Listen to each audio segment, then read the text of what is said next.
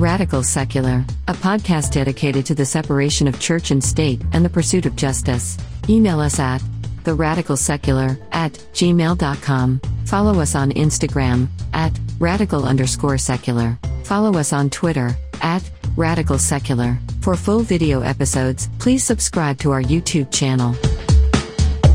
Hello and welcome back to the Radical Secular. I'm Christophe Difo. And I'm Sean Prophet. In the news segment today, we're going to talk to you about the VP debate. We're going to talk to you about Governor Whitmer and the batshit plot to kidnap her. We're going to talk to you about the latest in the COVID 19 Trump nonsense saga. And we're also going to talk to you about a World War II battle hero and also a future aircraft carrier uh, named Doris Miller. And uh, we're going to get into our topics after that. And we're going to talk to you about the uh, Netflix docudrama called The uh, Social Dilemma. And that's going to be an interesting conversation. And then after that, we're going to get into our third topic, which is Sam Harris, meditation and spirituality, quote unquote. Um, and then we're also going to introduce a new segment later on in the show. You're going to have to listen to hear it, and it's going to be called Off the Radical Radar. So definitely stay uh, stay around for that. Um, before we get into any of that, I want to remind you to subscribe to this podcast wherever you get your podcasts. Um, and if you're watching this on YouTube, make sure that you hit that big red subscribe button. That really does matter. It, it's important that you subscribe, not just listen, subscribe. And look, if you are radically secular and you think of yourself that way, and we hope you do, give us a five star rating, and especially in the App Store, uh, the Apple App Store, that is. And uh, tell your friends and your family about the show because the word of mouth really fucking matters. Also, I want to plug the Just Words Fallacy Medium publication. We had a really cool um, article out this past week that we're going to actually talk a little bit about today. And Just Words Fallacy posts weekly articles from progressive, diverse authors related to politics, religion, rationality, and justice, and all the awesome stuff that we talk about here on the Radical Secular perhaps a slightly broader purview, but it's pretty fucking awesome and you should listen to it. You should read it. Um, we are the narrative companion. Just Words Fallacy is a narrative companion to the Radical Secular podcast. The link is in the show notes if you're interested in publishing your work on the Just Words Fallacy. Now that we got past the show note type stuff, the housekeeping, let's get into the t shirts. Um, I guess uh, I'll go first. Uh, sure, I'll go first. All right, here's a T-shirt, and uh, Sean's going to go ahead and, and, and explain it for you for you what it looks like. I'm going to step away so it, everyone can see on the camera. Yeah, so this is the MACV-SOG logo. It's something that actually uh, uh, Christophe has worn before on the show, but uh, he has a special reason for wearing it today, and I'll let him tell you about it. Awesome. Yeah. So um, this is a retread t-shirt. Um, but as I was looking through, I have some new t-shirts that I was going to wear, but I was like, you know what? This week, um, I'm feeling pretty uh, like I'm feeling like a warrior this week, man, because uh, there's so much going on, and and I'm ready to fucking fight it. But also, um, this past article that I wrote um, for the Just Words Fallacy was about and um, a uh, about McPhee's MACV-SOG and about um, the black experience in Vietnam and World War II. So I thought this was a, a appropriate shirt. Sean, what are you wearing?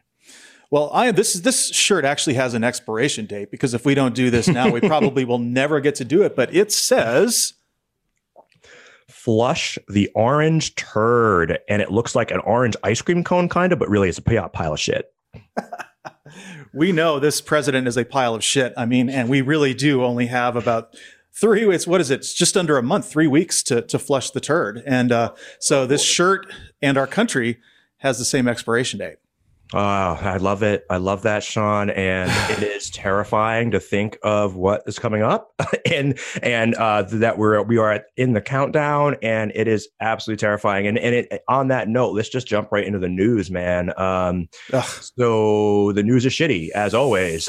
um, yeah. well, well, but how about the the VP debate though? Let, let, us talk about that. And it seems like a million years ago now, uh, right? like what- every day is a million years at this at this in this uh, in 2020. It just it's the gift that keeps on giving, and we wish it would stop. Know. Please, just fucking stop. Um, but, but what are your thoughts, Sean? Like you watched it, we watched it. What are you thinking? You know, I mean, Kamala Harris is awesome. Every sane American loves her, wants to be her, wants to support her, wants to um, ha- do anything we can to help her. Uh, love to be to be in, you know, making making shows, videos, uh, speaking on her behalf. I mean, I like she's a, a, a she's presidential material, and um, almost overshadows Biden, frankly. I, you know what, she is. Oh man, I, you know, I, I. So the way I've been, I've approached these debates in general is that I don't watch it the night of, and I listen, and then the next day I look at the highlights, right, and then I'll listen, and then I'll watch it that day, right? And uh, and I'll have it sort of while I'm working, and I'll watch it.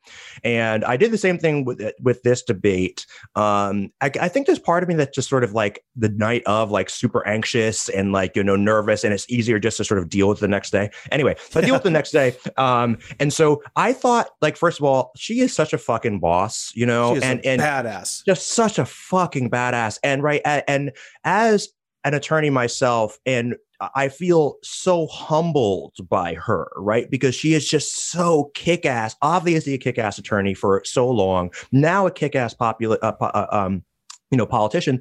And, and, you know, and she, I, she had a, right. These vice presidential debates aren't super important in the grand scheme of things, at least historically they haven't been, but there seems to be a new importance this time, here, right?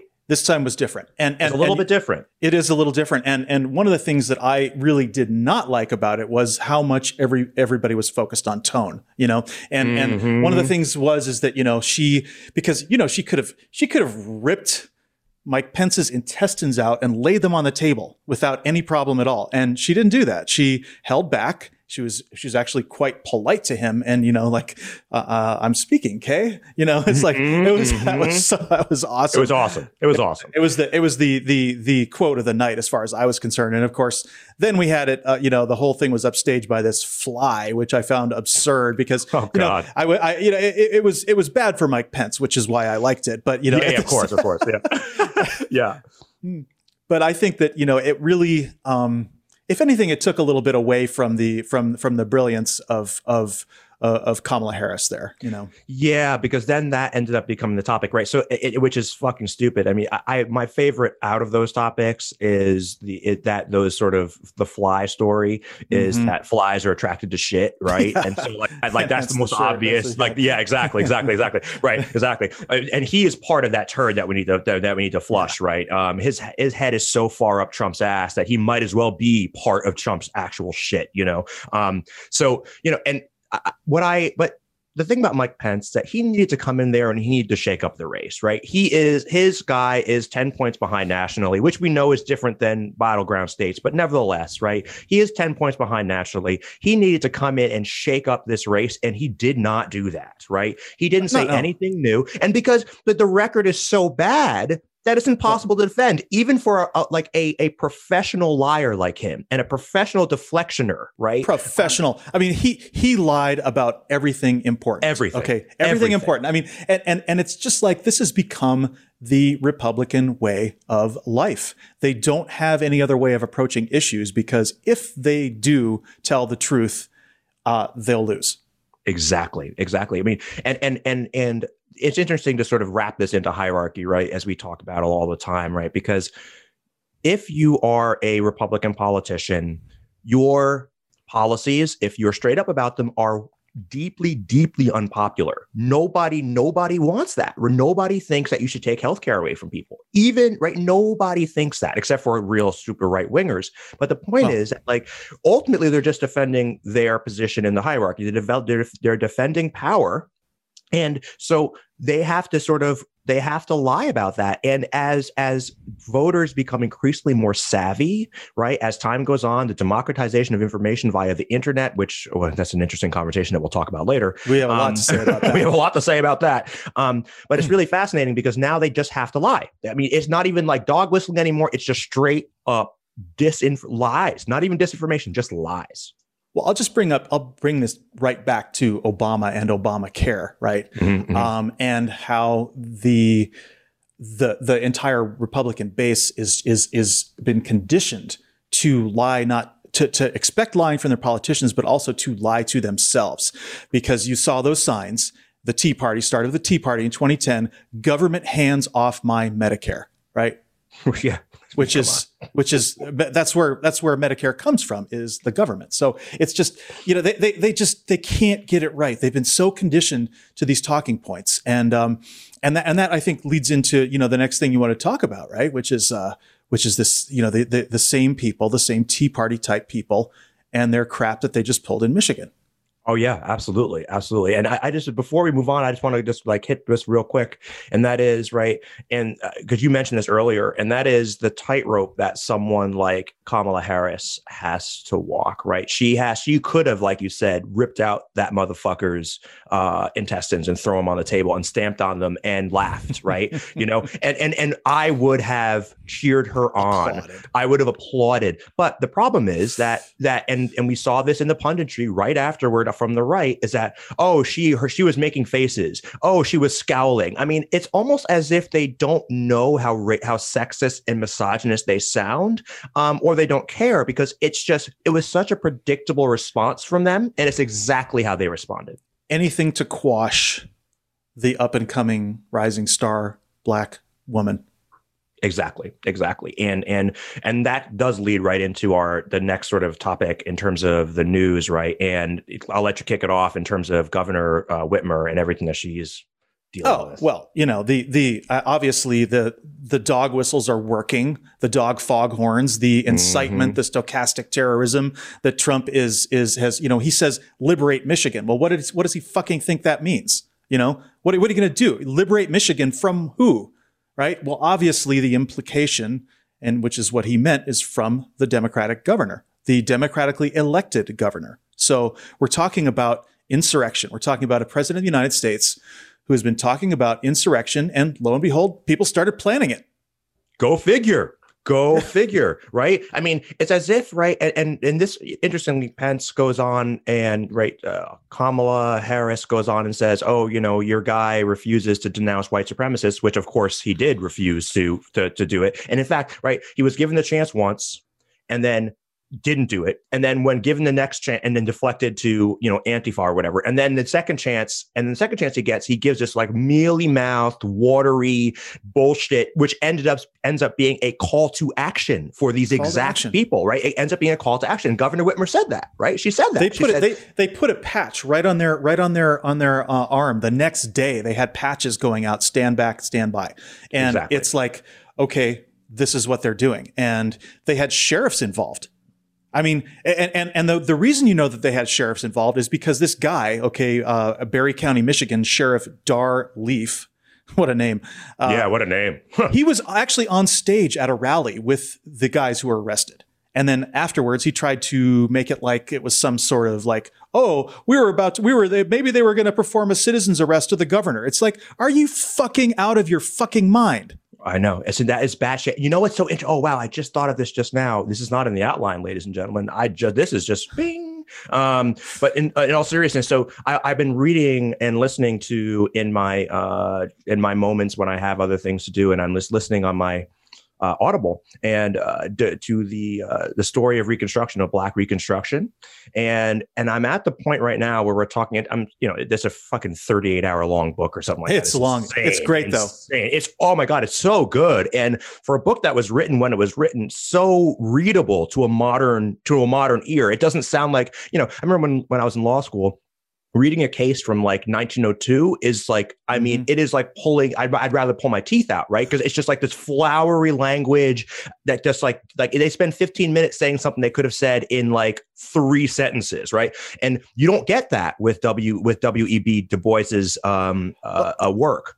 look look du bois is you know he's often thought of as a black intellectual. He's mm-hmm. he's a great intellectual period. Period period exactly i hate that fucking qualification right the Me black too. you know like what are you talking about right um so but i think was really but what i thought was interesting is that he was talking about the black codes and mm-hmm. in those black codes right any white person could make a citizen's arrest of any black person for any reason, right? And this, so when he, when I heard that sheriff bring that up, citizens arrest, I was like, wow. So you really are harking back to this to, the, the, the Confederacy, right? This idea that white so right. white guys with guns get to roam the street and patrol and just arrest black people or just arrest people when they want.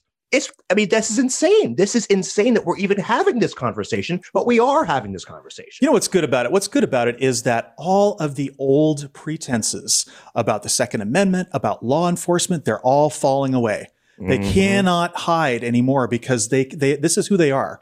This is who they are. This is what they want. They want a two tiered society. They want a caste system in America.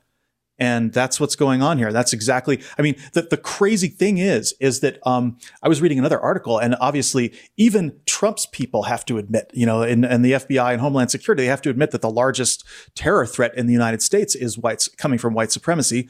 It's something like when you when you look at all of the uh, uh, right wing political violence, it's been like it's like they've killed like 38 people, you know, versus like five people killed by the left, you know. So it's like both sides have a problem with violence, but it's like it's like you know 85 to 15 or whatever the percentage it's a huge percentage on the right okay and and the other stat that's that's horrifying is that um, white supremacy has really you know organized white supremacy has really infiltrated the military and the police forces of the united mm-hmm. states somewhere up, mm-hmm. upwards of 20 to 30 percent is the estimate of white supremacists within the within those ranks because they figured out that if they were just you know Joe Podunk having uh, you know a, a Klan rally that you know they, they they were going to not get a lot but they can they can join the military or the police force and and make this a part of their of their Klan activity you know they could do it under color of law and under color then get paid for it Absolutely, and and what I'm what I'm reminded, yeah, get fucking paid for it by right. by, taxpayers, by taxpayers, taxpayers. By, by tax. You can't make this shit up, right? I mean, you can't make this shit up. So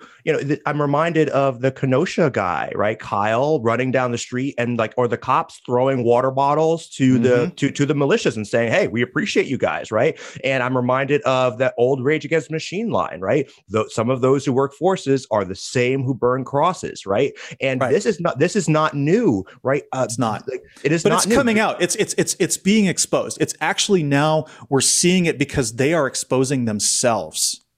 That's exactly right. And and this is what I've been saying for a long time about Trumpism. The silver lining is twofold. First of all, there's no more pretense. It is just foghorns now, right? Like mm-hmm. like you always say, dog foghorns, that's the first thing. And secondly, it has it has forced me and I think a lot of people of color to think to first of all to to to to contemplate and become realistically aware of the society we live in right because mm-hmm. it's so easy to uh to be like to, to think and i know i spent most of my life thinking that there was no issue here racism is the, the civil rights era is sometime in the past right? right but that was never the world we were li- the country we were living in I thought it was, but it's not. And so it's like now it's a little like now we as people of color and also we as progressives now understand the fight that we're in. You and I have been, you people like you and me have been talking about this fight for a long time and people didn't listen. And now here we are. And this is the fight. We've been in this fight for a long time. It's now just very front and center. There's no denying it. We cannot even, no one can deny it. Not even white moderates can deny it anymore. No, they, they like to try to deny it. And oh, for just, sure. I mean, uh, the, the, the amount of, um, cowardice on the mm-hmm. left is something that I will never understand. Just to even talk about things as they are. Exactly. Exactly. Um, well, let's well before we get too bogged down here, let's move on to the like uh, well the Trump COVID saga. Let's just touch on that briefly. I mean, no, there's what, not much, what is there to say? There's you know? nothing much to say. I mean, he's he's um, we don't know what his true condition is because it's being hidden from us.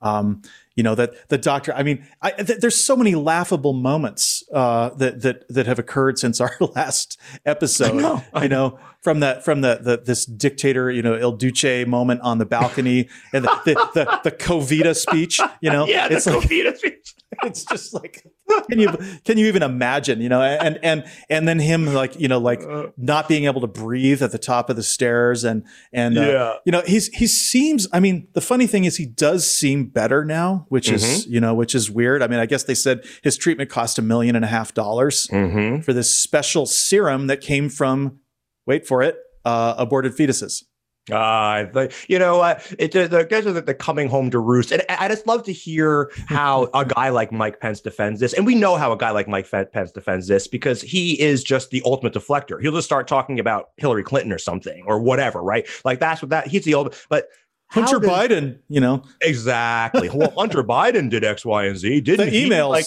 right exactly didn't he murder a child recently you know i mean you like honestly like you know uh, it and or or or he'll maybe talk about how uh, black mothers have a disproportionate number of abortions. So uh, yeah, mm-hmm. I mean, and so these justifications, but at the end of the day, these guys are a bunch of hypocrites and a bunch of liars. And and at and the irony, of course, is that Donald Trump is being given getting government funded health care, right? Mhm. That no one else is allowed to have, right? At uh, he like he, he kept saying, "Oh, you know, go, go back to your lives." I'm like, "Look, I would go back. I maybe I would go back to my life if I knew that Marine everybody One, get yeah? Marine One was hanging out outside, ready to fly me to the the best possible medical care available on the planet. Yeah, sure. Maybe I would. Maybe I would just take more risks. But hey, Yeah, come, where you like, can come get on. top experimental medicine that nobody else has. You know, it's exactly. like he was like, "Oh, remdesivir, uh, that's nothing. I got uh, this other Regeneron." You know, and Regeneron Yeah. is is is is actually not even a medicine; it's a company who Yeah, makes yeah, the medicine.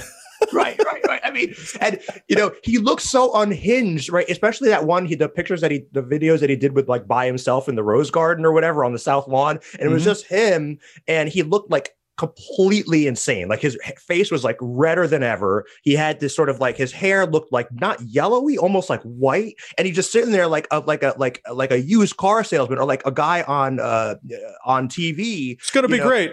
Not going to be great. You know, buy my pillow, you know, or whatever the fuck else, right? Like Yeah. it, it, it was astonishing. It was astonishing. But like we don't want we don't want to waste our smart listeners' time rattling off this sort of bullshit. I mean, come on, you guys, There's- you all know.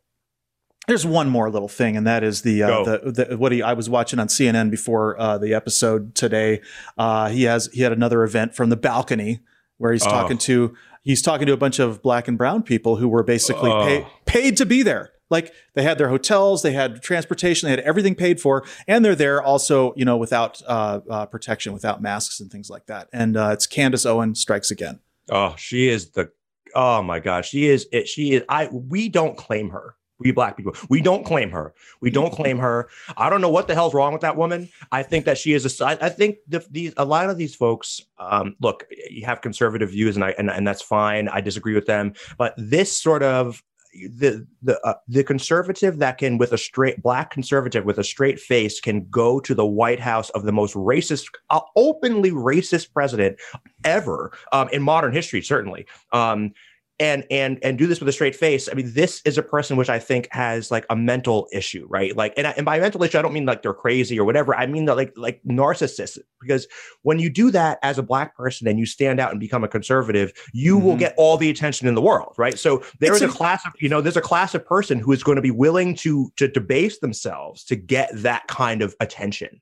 There is a, I, I'm not going to use the term, but uh, Mhm. everybody knows what I'm talking about. There's a bed for such people in the plantation house. Uh, Absolutely. Samuel L. Jackson uh, played such a person, so we don't have to. We don't have to say it. Everybody knows what that is. and who that Everybody is. Everybody knows, and we know what we're talking about. We don't have to say it, but also, by the way, right? There were uh, Jewish people who um, who cons- consorted with the Nazis, right? Mhm. There, uh, and, and Deep Space Nine are one of our favorite shows, right? There was the one of the one of the Bajorans who consorts with the uh, Cardassians, there, and that, Betcha. and obviously that's an allegory right there. There's always someone who is willing to take who is willing to take the side of the oppressor and get the Mhm. benefits, right? And th- there's always somebody, and that's all that stuff on the on the on the South Lawn is. And when conservatives point to that and be like, oh, look, we can't possibly be racist, which in and of itself is a racist statement. Like, just because you happen to know a black person, you can't be racist is, is a profound misunderstanding of how racism works. But, you know, the conservatives will point to Candace Owen and be like, hey, trot her out. And like, obviously not. We can't be racist. The president can't be racist, you know? And I, and look, oh, oh, oh, Pence actually said that, right? He said, oh, no, the, the, the president's son, uh, son and daughter in law are Jewish. oh yeah, they're Jewish. yeah. Unreal. Unfucking real. It's it's unreal, and and you know th- this is a this is a classic trope all throughout history, and Yep. um the, and you don't have to wait long to see it, right? I mean, they brought um the Attorney General uh from Kentucky. They brought him up to speak at the I, I forget the name right now, but um Yeah, he has remember. he has distinguished himself um just in the few weeks since the convention as uh, one of these people who's got a comfy bed on the plantation, Mhm. and that is Absolutely. he's and he's now trying to suppress the evidence. He wants to seal the grand jury hearing because he knows if it comes out, he's going to be blamed. Exactly, so. exactly. um, especially speaking of black people and uh, famous black people, let's talk about Doris Miller before we move on. Okay. Um, so Doris Miller is um, Doris Miller is a World War II veteran, was a World War II veteran, and he um, was serving. So back in World War II, black uh, people, black men, uh, could only, and in the Navy at least, could only work as uh, mess men, and that was a uh, entire branch that no longer exists. It's some, called something else now. Um, but their entire the only thing they could do basically was um, shine officer shoes, uh, serve and cook meals, swab decks, all this sort of thing. So basically, they were a servile class, just like they were a servile class um, back on on the home front. And um, so I actually wrote a story about this in the Just Words Fallacy in this last week. You should definitely check it out. Um, it's uh, it's it's got a provocative title, but it, the bottom line is it's called uh, American Legion. Please look it up. We'll put it in the show notes for you. But um, but I, I I it ties in really well with this with Doris Miller here. Now Doris, known as Dory um, by by, people who cared about him he was a uh, messman on the I can't remember the USS. It doesn't matter. Uh, West Virginia, maybe USS West Virginia, um, in Pearl Harbor. And so the Japanese attacked Pearl Harbor, and he was uh, busy collecting laundry because that's what the guys like that had to do. And he and then the bombs started dropping, right? And he ran out, and um, he had never been trained how to use a 50 caliber machine gun, but he jumped on a 50 caliber machine gun and started just like shooting until he ran out of ammunition. Then he went to another gun and shot until he ran out of ammunition ammunition. And then once he ran out of ammunition, he went back in looking for more to do. He went to his commander and asked for more to do. His commander had him, he was a big guy, he was a boxer.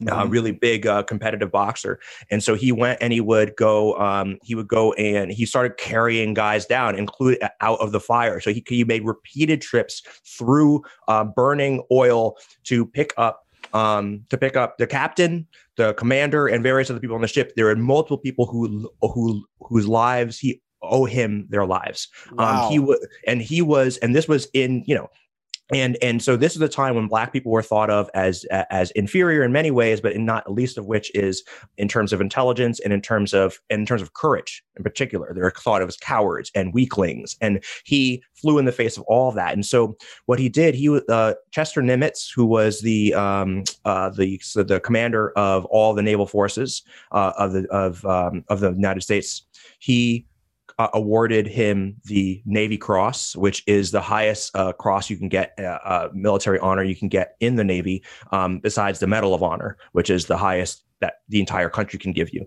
Um, and he uh, then went on to continue to serve. He went and sold war bonds for a while. And he went, he went on, continued to serve, and actually died on another ship in World War II.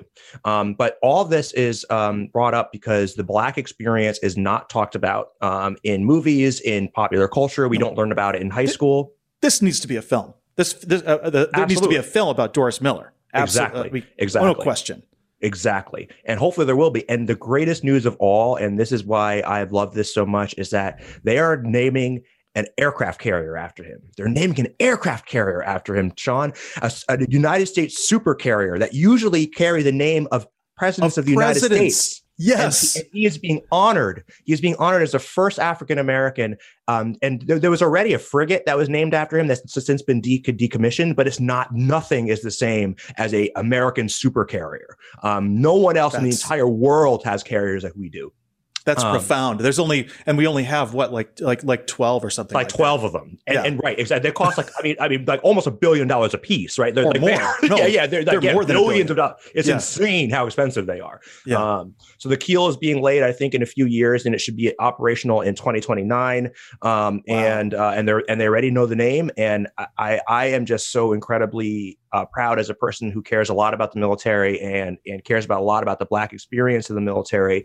Um, it, it, it almost makes me emotional. I think it's it's a huge deal. It's a huge fucking deal. You so. should be. You should be as we as we all should because what this means, what this means is this is this is again the project, like the civil rights project. It's so long and it's it's been you know mm-hmm. it's been it's so much a, a, a, part of American history from the beginning. And and you know everything we're talking about here, uh, uh, even even Trumpism, like this is this is part of this grand like we're in the middle of this whole thing right now, but this is part of a grand story. And I I do believe there's a chance now that it will have a, a good ending. I think that we're we're we're we're dealing with this. We're dealing with and it's almost like um, it has to get uglier before it can get better.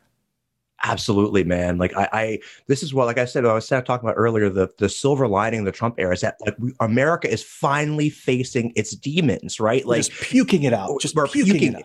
And, and, and right, and it took this. This is what it took, right? It to to, mm-hmm. to make that that filth bubble to the surface. That we have to face it as a nation. And again, like you say, this is not a short project. This is a long project, but this is a, a critical step in that project. You know. Yeah, man. Wow. Thank you for bringing that to to to my attention. This these are, I mean, I, I read the article, but I didn't mm-hmm. quite get that imagery of the guy with the 50 caliber anti-aircraft yeah. gun, you know? Yeah, exactly. Like, oh man, you know, this is like, and, and running through burning oil, you know, firemen's carrying, you know. Exactly. Oh man. The captain, firemen carrying the captain down from the bridge, right? You know, yeah. it, it's amazing stuff. It's like again, this is movie stuff. Movie. It is, it is, it is emotional even hearing about it. So exactly, exactly. Um, so anyway, so let's uh, let's go ahead and move on to our next segment, um, and we're going to talk about the social dilemma, which I'm pretty stoked about. So um, a friend of mine, uh, a friend of mine, he I, I went to school with him and he is sort of like eyeballs deep in in in Silicon Valley, and he provided a statement, a verbal statement, which I then transcribed um, faithfully, but with light editing. Um, and I'm going to read it. It's going to take me about a minute to read it, and then we're just going to jump into the conversation. So here we go. Um, the social dilemma does a great job of highlighting the paradox between free will capitalism and the interaction with modern technology and powerful artificial intelligence because the fundamental premise of Western society, and in particular the neoliberal strain of Western political thought, is that each person is free to choose their own path. And the choices they make is some sort of sacred spiritual thing inherent within the individual. It's this idea that free will is the most important thing in all of democracy and free choice is a and free choice in a marketplace is all based around that. And so the question is, can you overcome that free will with technology? If you record all the information that a person has done, all the information and data that's pertinent to that person, and then you use a very powerful predictive algorithm to pre- to uh, to predict what that person will do and what that person can do, can you change their behavior and in essence override their free will? And that's the thing that Facebook and other technologies uh, have stumbled upon. It's almost a perfect marketing tool. The perfect marketing tool would be one that has an 100% conversion rate. That is, every person I use the marketing tool on buys the thing I'm selling. That's perfect marketing. And it's also mind control. And so the best uh, marketing tools are the ones that are best at mind control. Most marketing tools are excellent if they achieve 30%, 40%, or 50% conversion rates. While, meanwhile, Facebook has shown that it is definitely at a higher percentage rate than anything that we've seen before. And that's the thing. Facebook is breaching the free will barrier in an unprecedented way. And that's the reason why we're having such a corrosive, that's that it's having such a corrosive effect on democracy. Because everything is structured around this idea that your will is free. And now, if you have a political message, you can go pay Facebook to overcome the individual will with that and get votes. You can so you can turn your money into votes more effectively than ever before. And that is a conflict that strikes at the very heart of Western democracy. Um, and thank you so much for that um, unnamed friend who doesn't want to be named here because for work purposes, but nevertheless. Um, go ahead, Sean. Um, I know this is an well, issue that you think about a lot. So uh, kick us oh, off. Oh, man. Uh, okay. So, First of all, thank you to your friend. I totally get what's going on here because this is this is one of the great uh, scandals of our time. It really is. And um, he, he his his way into it was actually touched upon a little bit in the film, but uh, but it, he he he was much more direct about it in terms of the free will issue. And we could do a whole episode, frankly, on the philosophical notion of free will, whether that oh that's an interesting concept. Yes, yes, yes, exists yes. or not. I mean, I mean, th- there there is there is there are big questions, you know, be, uh, between determinism, the idea that we live in a causal universe, uh, versus you know whether we can we are truly free to choose anything. And um, uh, there's there's it's just so much that can be said. I don't even want to open that can of worms. But but but um, suffice to say that the the film um, it was it was it was both really good in some ways and and and just horrible in other ways. And uh, and I'm gonna get I'm gonna break this down because yeah, go for it, man. I'm listening. You know, it, it's what was happening here is is they they they really set this up uh, as a as a sort of a of a reefer madness um, uh, kind of a, and, and I know that I'm not the first one to make that comparison, but you know, it really needs to be said that this is a moral panic. Okay. Mm-hmm. And, and the moral panic is, is misplaced because what we're talking about here, it's talking about individual behavior, you know, me looking at my phone or kids looking at their phones, you know, and this as being this huge issue that's like, you know, threatening to end civilization, which they really actually do say at the end of the film. They literally say that. They yeah. say that. and, um, what this this is this is massive massive scapegoating okay? Because what we really have here and and I'll, and I'll just i'm just going to state the broad brushstrokes is th- this is this is uh, social media and the internet uh, is the uh, sort of largest ever uh, lever that capital and those who own the, the capital and property of the world are using to suppress democracy it is, it is, and, and it is doing so through the um, obliteration of truth. The same, um, the same way that it was in 1984, uh, the same way as it was in this famous four light scene with Picard that we always talk about. Uh, the idea that we can overcome truth with power, and that is the central um, that that is the central issue with with social media, and this film sidesteps and deflects from that issue in in a hundred different ways. And one of the ways they do that, I mean, first of all, like I got to start out by talking about the the um, the, the music score, which is very evocative mm-hmm. of the Trent Reznor Atticus Ross score that was done for um, the original The Social Network film, which was a really good film.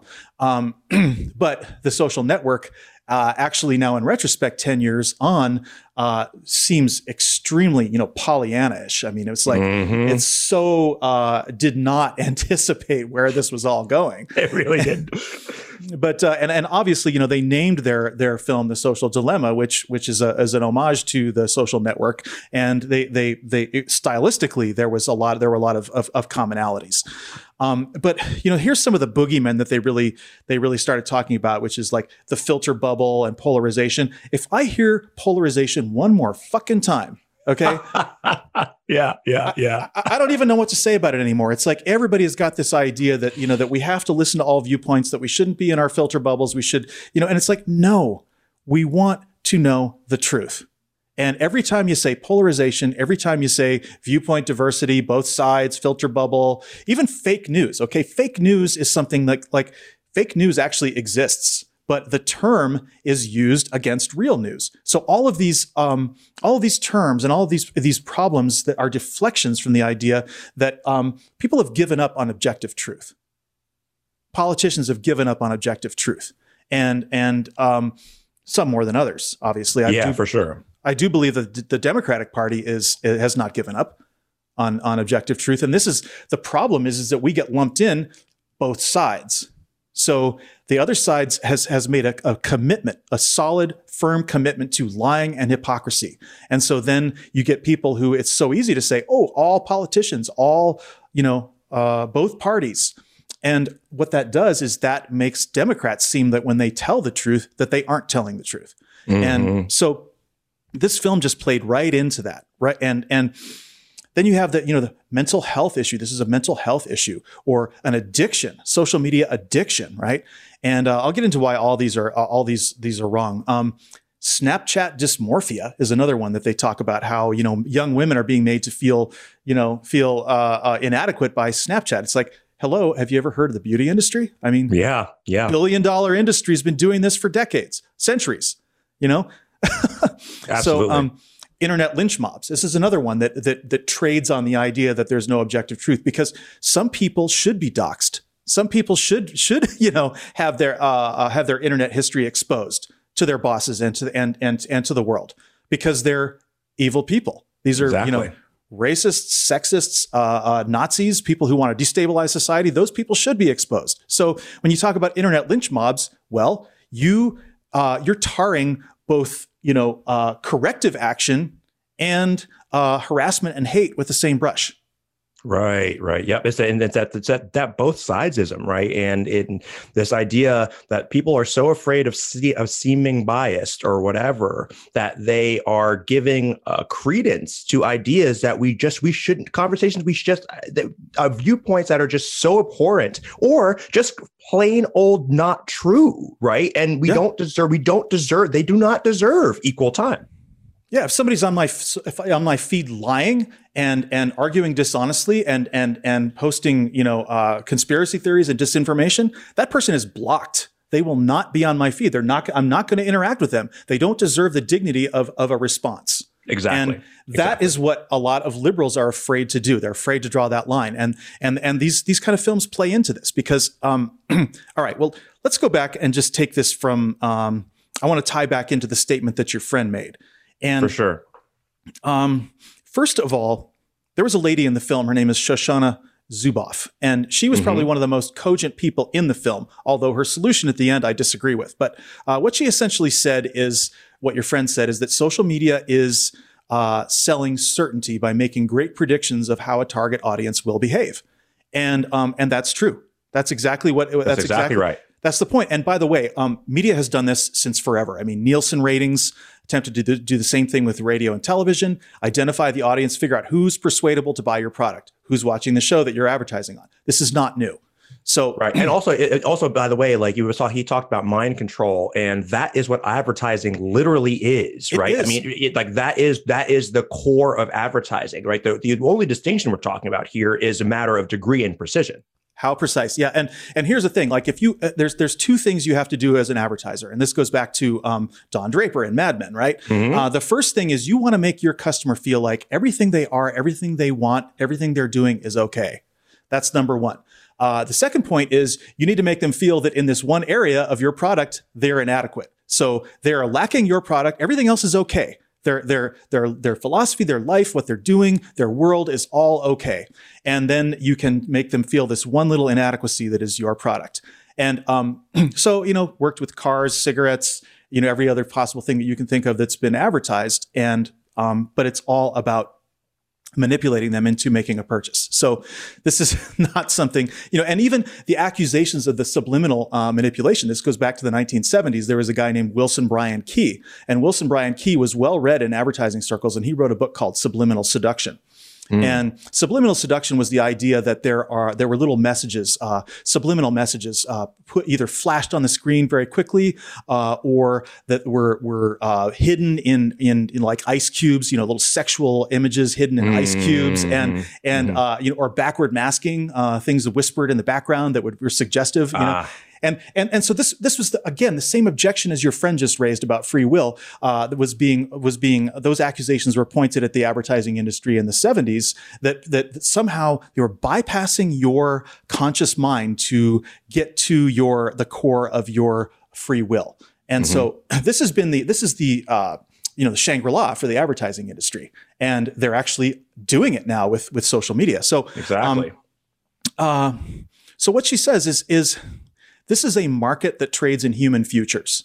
And this market That was a brilliant line. That was a brilliant line. Probably the most brilliant line in the whole film. And um, uh, well, there's one or two others, but uh, uh, this market has made the internet companies the richest companies in the history of humanity. Now, this is true, but I think that's a bit of a misdirection because what's going on is this is all of this is a tool of capital. Mm-hmm. It's a tool of capital. It's a tool of, you know, you want to talk about the internet companies being the richest. Well, what about fossil fuels? What about mm-hmm. arms? What about what about banking? What about all of these things? You know, mergers and acquisitions, these big investment banks. I mean, there there are there is so much money being being being marshaled around, and and the way that people think about uh, capital in a democracy has everything to do with how much money can be made. And so you can look at, at, from a from a meta perspective. Social media is is being designed to keep uh, the population uh, satisfied and happy with capitalism. Hmm. Interesting.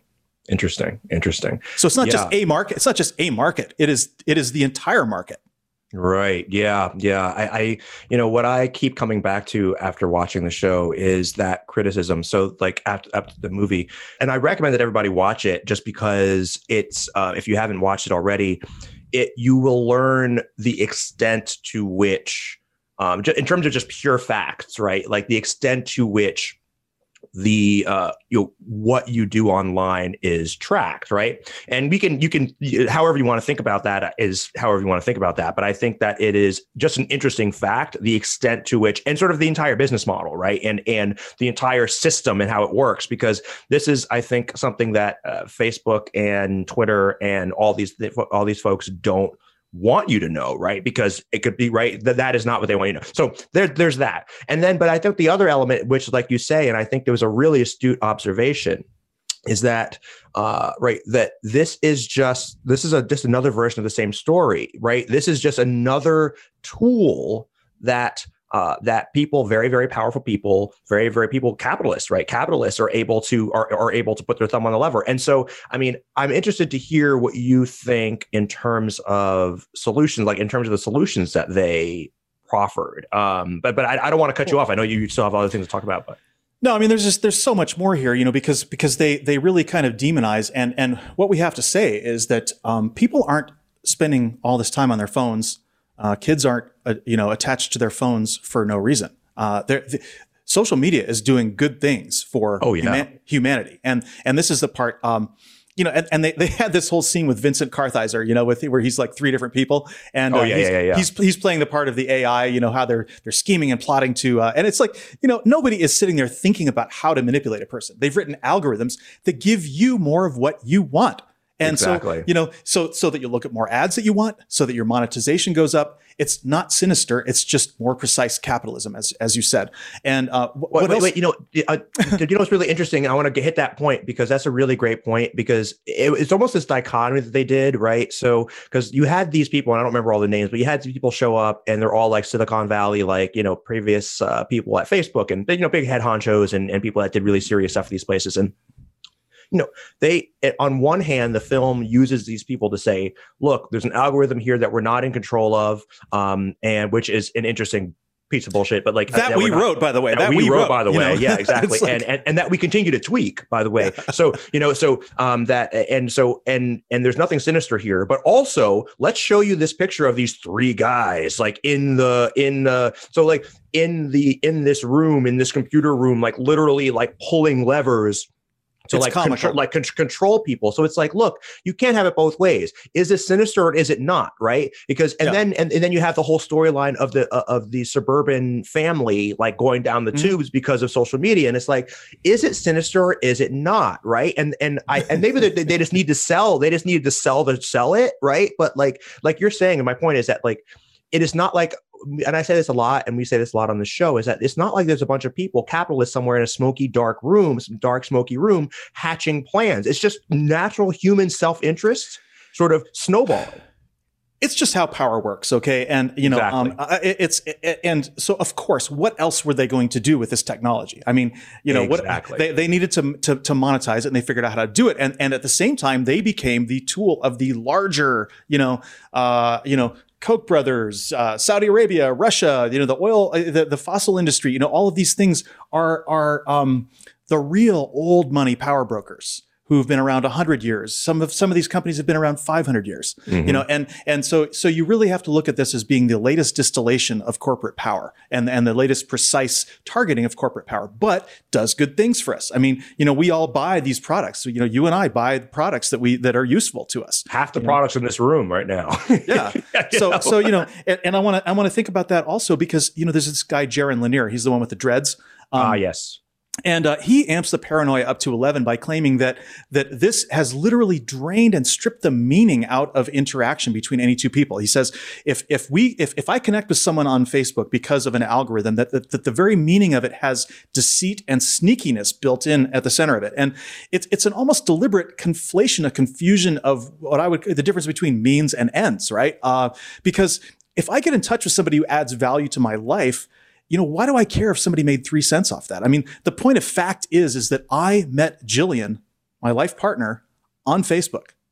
Um, right. We've been together more than five years now. We knew each other on Facebook for a few years before we even got together in person. I mean, so so we've known each other almost. It's coming up on ten years now, and the reason why we got together is because our political views aligned on Facebook. And so some AI, some Vincent Kartheiser, you know, algorithm got yeah. the two got the two of us together and Facebook made a nickel.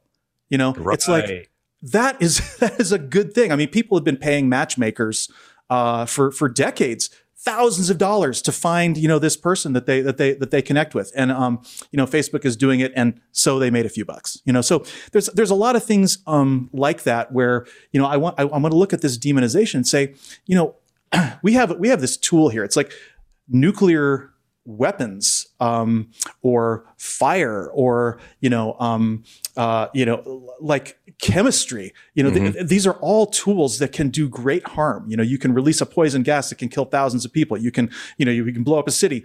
But these things also harnessed properly can do great good and are doing great good so absolutely, that's a really great point, and like, and it really doesn't that speak, and I, and I hate to get all philosophical here, but doesn't that speak, I think, broadly to right uh, like everything is like that right? I mean the human the human animal is like that right? We're like we're we are we are capable of great good. We are capable of great harm right? There is these are this this sort of dichotomy is woven into uh, all the stories that we tell, the movies that we watch. Right, like there, there's villains, and there and and and the best movies are, and the best books are, are, and the best characters in those in those films and books are ones that are dynamic, and they reflect the fact that really we could go either way at any time, and that is part of being a human being. Right, we couldn't be really evil, we can be really really good, and and I think that the tools that we create are they are the, the tools that we create, whether they be a hammer um, um, or a um, a hammer or a uh, or an AI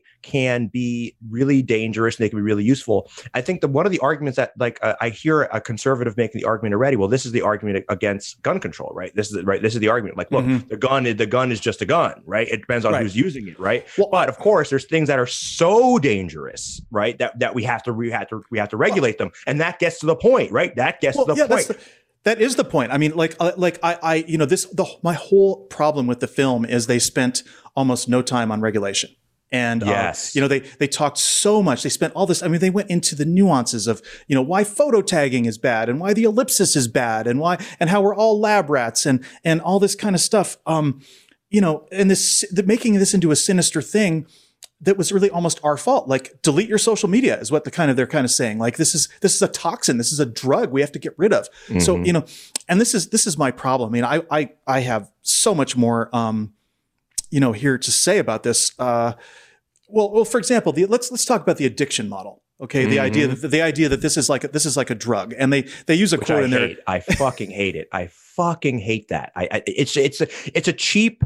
It's cheap. It's really cheap, right? Because like you talk about deflections, it is a cheap deflection because that's an easy thing that everyone can wrap their mind around, and it really just it dumbs down the issue and makes it into a, a almost like a moral issue, an ethical. I mean, it's awful. It's awful. It's, Sorry, it's ahead. a moral panic. It's well, it's like it's okay. Reefer you saw, the, you saw the scene with Jonathan Haidt, okay? Yep. And we love to rip on Jonathan Haidt because he's such a pompous ass. I mean, he really is. And you know, and, and and what he said here that was so bad is he, you know, he basically showed statistics that um, starting in about 2009, we started to see a big increase in mm-hmm. uh, teen and tween girls uh, self harm and suicide. And there's this big dramatic graph, you know, that he has with it going up, and it's like, dude, you are a fucking academic, okay? Correlation is not causation. Right. And there are so many things in society that could have contributed to that. It's like they said the same damn thing about video games. They said the mm-hmm. same damn thing about music. Music mm-hmm. in the 1980s, mm-hmm. heavy metal music was supposed to be driving kids to suicide. This is it's it's classic moral panic written all over it. But I want to I want to take up the addiction issues uh, sure. specifically because we are thinking about these devices all wrong. Okay, we're thinking about them as being something separate from ourselves. And anybody who has read The Singularity is Near all of this was predicted and it's arrived precisely on schedule. I mean, Singularity is, is Near was not uh, Ray Kurzweil's first book. First, he wrote The Age of Spiritual Machines, and then before that, he wrote The Age of Intelligent Machines. The point is, he predicted this whole process of the, uh, the, the, the double exponential growth in in processing power, which they they made this graph that looked like the fucking Sorcerer's Apprentice. I mean, they should have had the yeah, they should yeah. have had the brooms and buckets come on the screen at that honestly, point. Honestly, and my, my favorite was when they did the the graph and they used like the little girl's like shoelace as that's like what I'm the, talking about. Yeah, yeah. I was just like, are you fucking kidding me? I mean, I like I rolled my eyes. I was just like a couple times I was just shaking my head. I was like, look, you guys did a really great job at the intro of this, like explaining how this whole thing works, and now you're just yeah. off the fucking rails. Like, come on, man. Like this is like this, this is like a, this is this is like a fucking set a, a, a Saturday night special, Friday night special, or something like that. After school special. This is fucking insane. It, it was maudlin, and Jonathan Haidt should fucking hide his head. You know, at this point, I mean, he really is okay. Because here's what's happening: these devices are currently separate from us. Okay, but but barring some civilization-ending catastrophe in ten or fifteen years, they're going to be in our heads. They're going to be implanted in our heads. Okay, and that's what's happening. We are merging with the technology. We're not addicted to it. And right now we have to still look at a screen, but at some point we are going to be in a, in a 24 seven uh, situation where we are going to have to draw the boundary internally. You won't hit the off switch or the silent switch. You'll just think about it. You say, I don't want to, I don't want any incoming connections right now. And right. then your, your, your, your machine turns off. But uh, otherwise the, the advantages people who don't get implants, people who don't keep up with the technology, people who keep their kids away from screen time, these people will not be able to keep up. They will be increasingly, they will be separated. There will be a, the bifurcation in society. Uh, uh, and, and, you know, these types of films and books that are slamming social media right now, they, they are becoming the theology, the mythology that will drive a neo Luddite movement to bifurcate from the rest of civilization. And certain people are going to renounce the technology. They are going to become, uh, you know, they'll, they'll split off into a 19th century kind of existence and they will just stop communicating with the rest of us. And I think it's fucking tragic.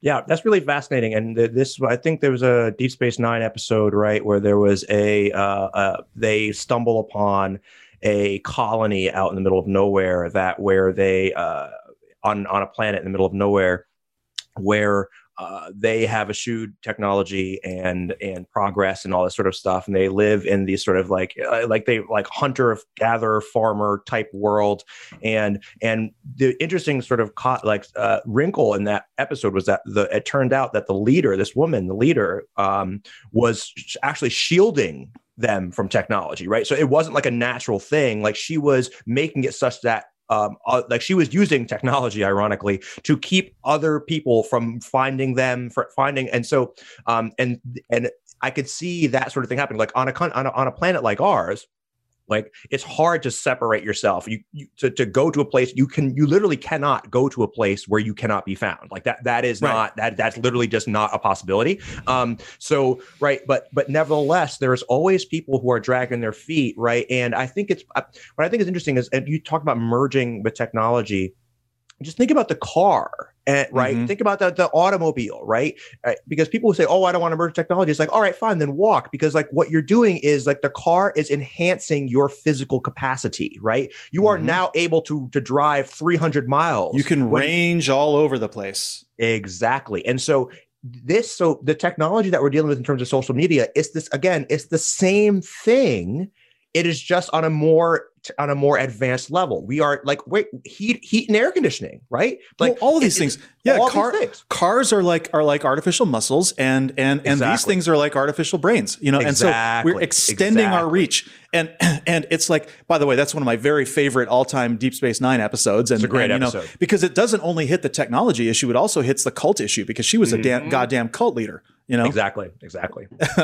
so exactly. um but I also want to talk about the social implications of this of their their stupid narrative with this family because the, the, this family dinner scene it's fucking priceless because you know so many families without technology have so much unspoken conflict and mm. hypocrisy within their family. They've already communication's already broken down long before these kids became teenagers. Long right, before right, they right, got, got yeah, on their phone. You know, it's like and, and so it, the problem it, is your family, right? The problem is your family, not the technology. And it's the same exactly. thing with, the, with society, right? The problem is society. The problem isn't the technology, right? The technology is just a tool.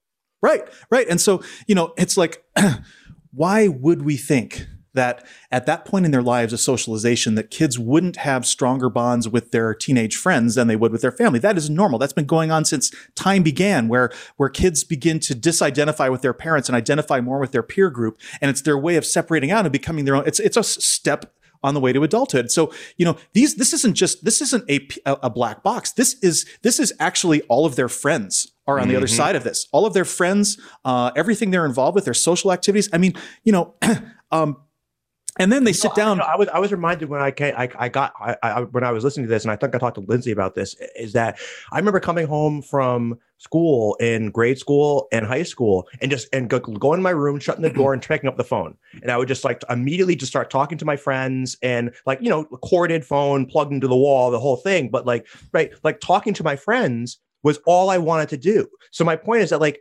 why is this any different right like i no one ran around and said oh you're addicted to talking on the phone like that's ridiculous i'm being a fucking teenager no, Christophe, that's exactly right about the uh, the phone situation. I mean, uh, you know, parents have always gotten on their kids' cases uh, about being on the phone too much, and this is the same thing. And what really got me about this scene is that after they all put their phones away in the little time lock safe that they had there, uh, you know, they're they're back at the table, and suddenly somebody brings up something and the mom says, I don't want to talk about politics.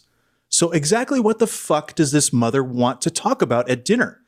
She's taken away their connection with their friends and something that they're used to using. And then they bring up an actual world event that's going on, something that's affecting their lives. I don't want to talk about politics. So, what the fuck are these people supposed to talk about?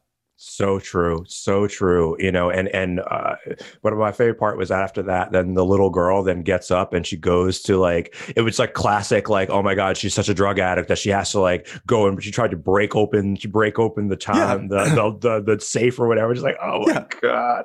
No, it was on. it was it was so heavy handed. And then the way the mom reacted to it, she's like, okay, well, uh, you know, I'll fix your phone if you stay off it for a week. Like again, like it's a drug. And yep. um, uh, you know, first of all, you know, that's worse than being grounded for a teenager to have mm-hmm. your communication. This is your communication to all your friends. Suddenly you're cut off for a week. So you're, you're grounded. And, um, you know, not only that, I mean, it, it, as as it showed, you know, there was there was there was like an ex girlfriend who was trying to get in touch with him, right? Right. Yep. You know, and that's why he broke his he broke his uh, his quarantine to get to get his phone again, uh, and then they made it like he'd been manipulated by Vincent Kartheiser again to uh, to pick up his phone, but but yep. in reality, it was one of his friends trying to get in touch with him. So, yeah, You, know. you know, and you know, it was really interesting too. To continue on that drug theme, is like you mentioned they did this sort of Trainspotting, uh, you know, um, uh, oh. sort of oh. thing, right? Where like now he's sitting on Trainspotting. By the way, is one of my favorite movies. But he, but he's he's sitting he's sitting on his bed like alone, you know, mm-hmm. like dun, dun, dun, dun, dun, dun, day one, dun, dun, dun, dun, you know, it's just mm-hmm. like, come the fuck on. Like it's, you know, well, it's just really astonishing. they ripped off the little uh, montage from Requiem for a Dream, the yep, addiction yep. montage, you know, where it's going, yep. you know, with your, yeah, yeah, yeah, with the plunger. yeah, your, yeah, your, yeah. Your pupil, your iris yep. going like this, you know, the whole thing. It was just like, oh my God. I mean, it was so heavy handed. I, really I, mean, was. I just like these guys should be ashamed of themselves. I, I, you know, if I'd been in that writer's room when this, this whole thing was being, being conceived or, or the editor, I would have just gone, you guys are so full of shit.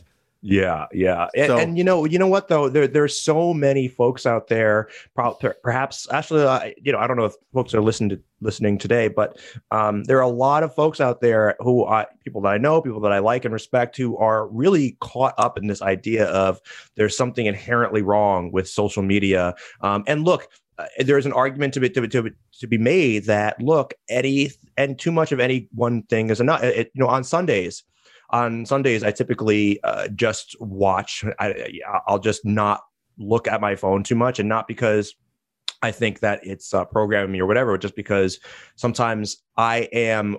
You and I were working on this kind of stuff like 24 hours a day, basically. And sometimes it's just good to be like, look, I'm just going to do something completely different. You know, I'm going to stare. Um, I'm going to stare at uh, at I, will watch a movie, right? I'll watch a mm-hmm. movie instead, just like purely just watch two and a half hours worth of film, not look at my phone, or maybe I'll look at my phone, but not like be like engaged on social media. I'm not saying there's not value in drawing lines, right? But that's just true with anything, right? You shouldn't drink too much either, right? You shouldn't drink, right? You shouldn't drink. You shouldn't drink too much. There's, well, there, there's a line to be drawn there, and again, that's a you know, um, so even to the extent that we could call this an addiction, which it's not, like that, it, it, it doesn't follow that we should all get rid of our social media accounts well, no, it doesn't follow at all. And and as a matter of fact, um, self regulation. Any therapist, any any developmental psychologists will tell you that self-regulation is a huge part of of becoming an adult. And exactly, uh, you know, it's not just it, we're not just talking about it's not such social media, it's not just drinking, it's not just drugs, it's getting enough sleep, it's eating right, exactly. it's brushing your teeth, being remembering exactly. to, to, floss, remember you know making a doctor's appointment and keeping it. You know, all of these things that are a part of self-discipline, uh, they're, they're infantilizing these these kids. And furthermore, you know, not only have they referred to it as an addiction, but they also talk about it as a pacifier. You know, that was one of the Tristan oh. Tristan Harris, by the way, is is he, the guy is such a blowhard. I mean, you know, I, I I agree with some of the things that he said, but it's also like some of what he said is just so he is just so high on his own fumes. You know, right? Yeah, and what he said here is, you know, we're training a whole generation of people that when we're lonely or afraid, we have a digital pacifier for ourselves. No, the no, paci- no. The, the, pacifier is connection with other people. Other people. We're making it easier to connect with other people. That's what's happening, you know. And That's look, what, uh, and by the way, th- th- this is capitalism, and so someone's going to have to make money off of this, or we're not going to get it, right? Like that's how capitalism works. Well, it's free to the user, so somebody's paying for it, you know. Exactly. And so somebody's so got to pay for it this is the bargain that's been made, you know, like from time immemorial for newspapers, for magazines, for for television, for radio. The bargain is you listen to messages, advertising, and exactly. And yes, it's different. Yes, it's different. The the the AI is different, and and and I get that, you know, but um, you know, social media it's it's specifically a technology that's designed to be the intermediary for human communication. Instead of worrying about how engineers are manipulating people's attention, we need to take a much wider view of the goals of capitalism. Mm-hmm. and and the incentives that have driven these large companies to program human behavior toward their own interests.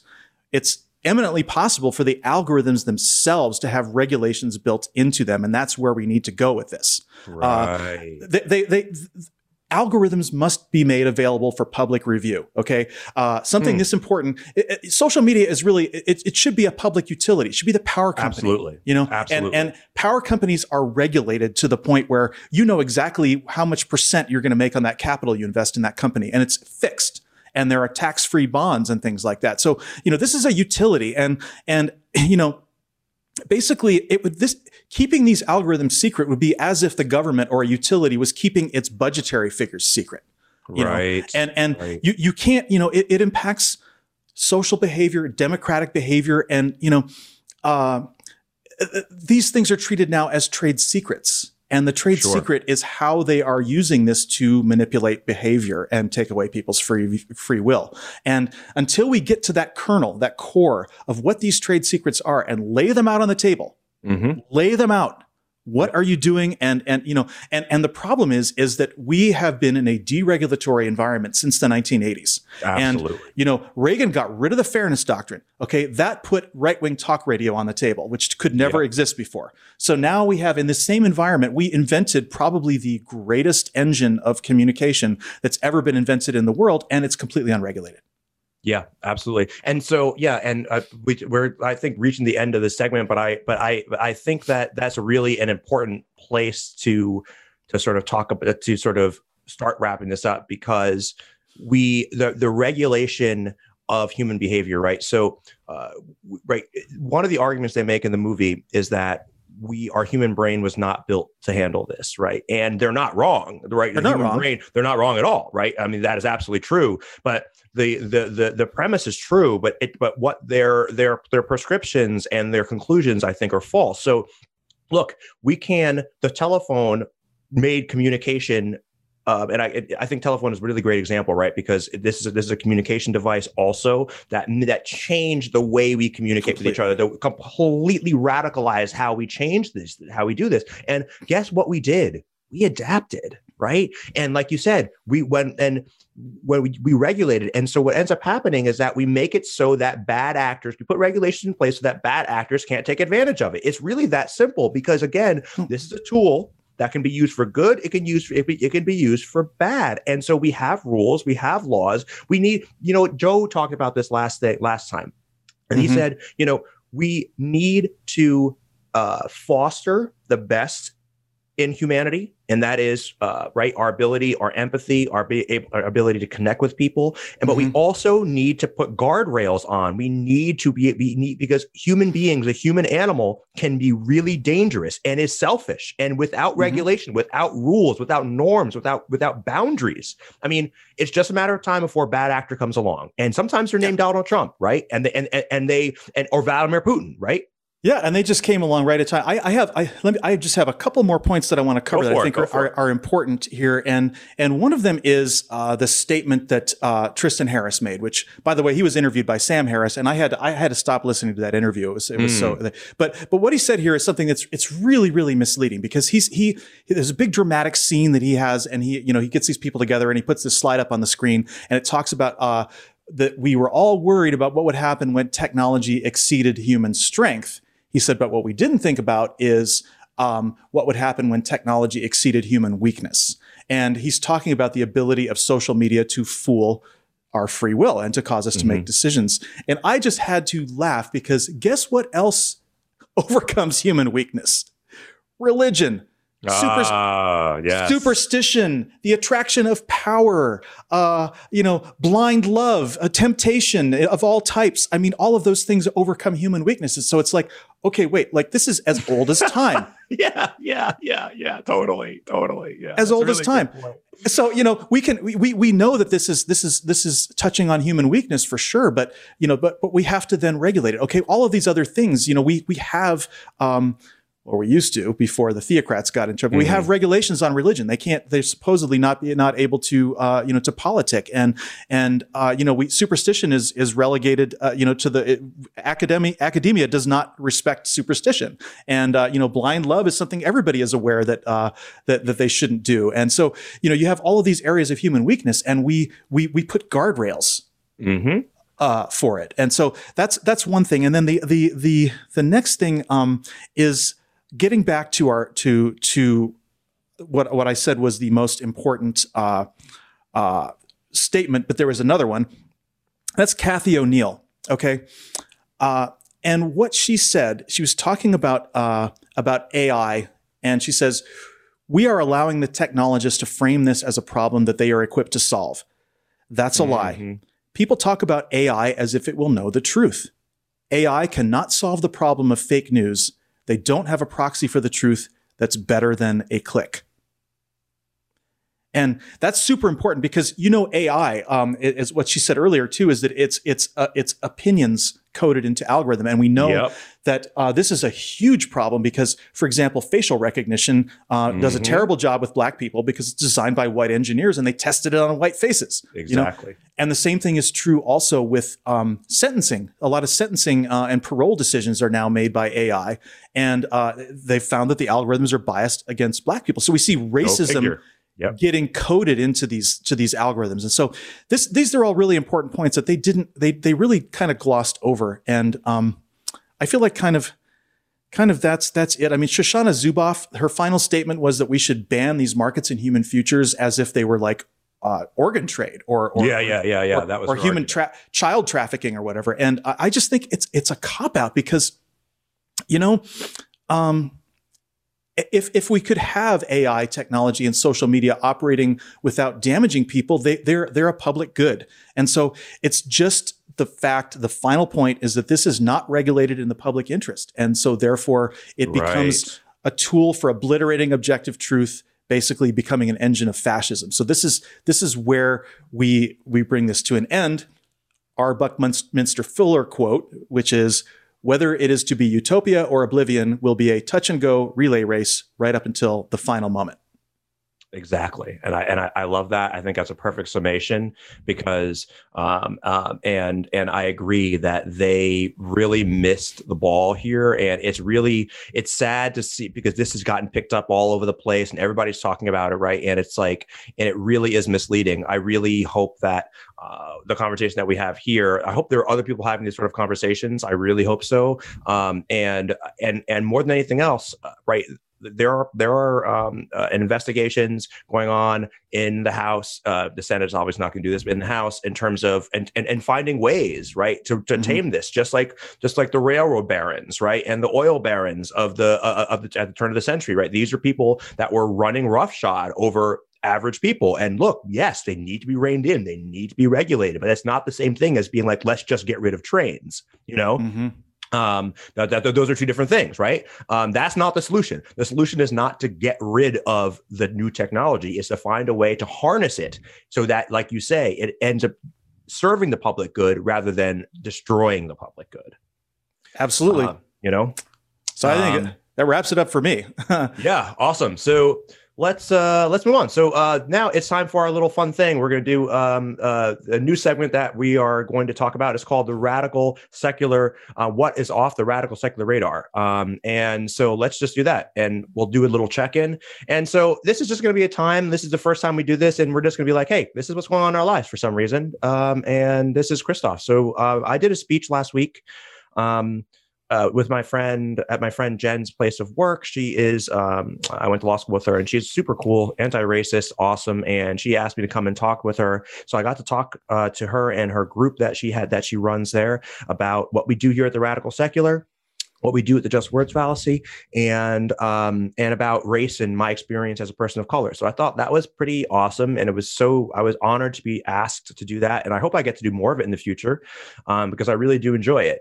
And what else? Also, um, tomorrow, Lindsay and I, Lindsay's my wife, by the way. She's amazing. Um, and uh, you you know that Sean obviously, but um, we are going to play disc golf with some friends of ours. I don't know if you've ever played disc golf before, but it's a lot of fun. It's just like golf, except for with with um, with discs and uh, sometimes smoking weed. Although I, I wouldn't know anything about that, but um, but it's definitely like a hippie, a sort of like a hippie sort of thing. Um, very very low key, but it's fun, great outdoor activity, sort of you know uh, social distancing and all that. So, um, what about you, Sean?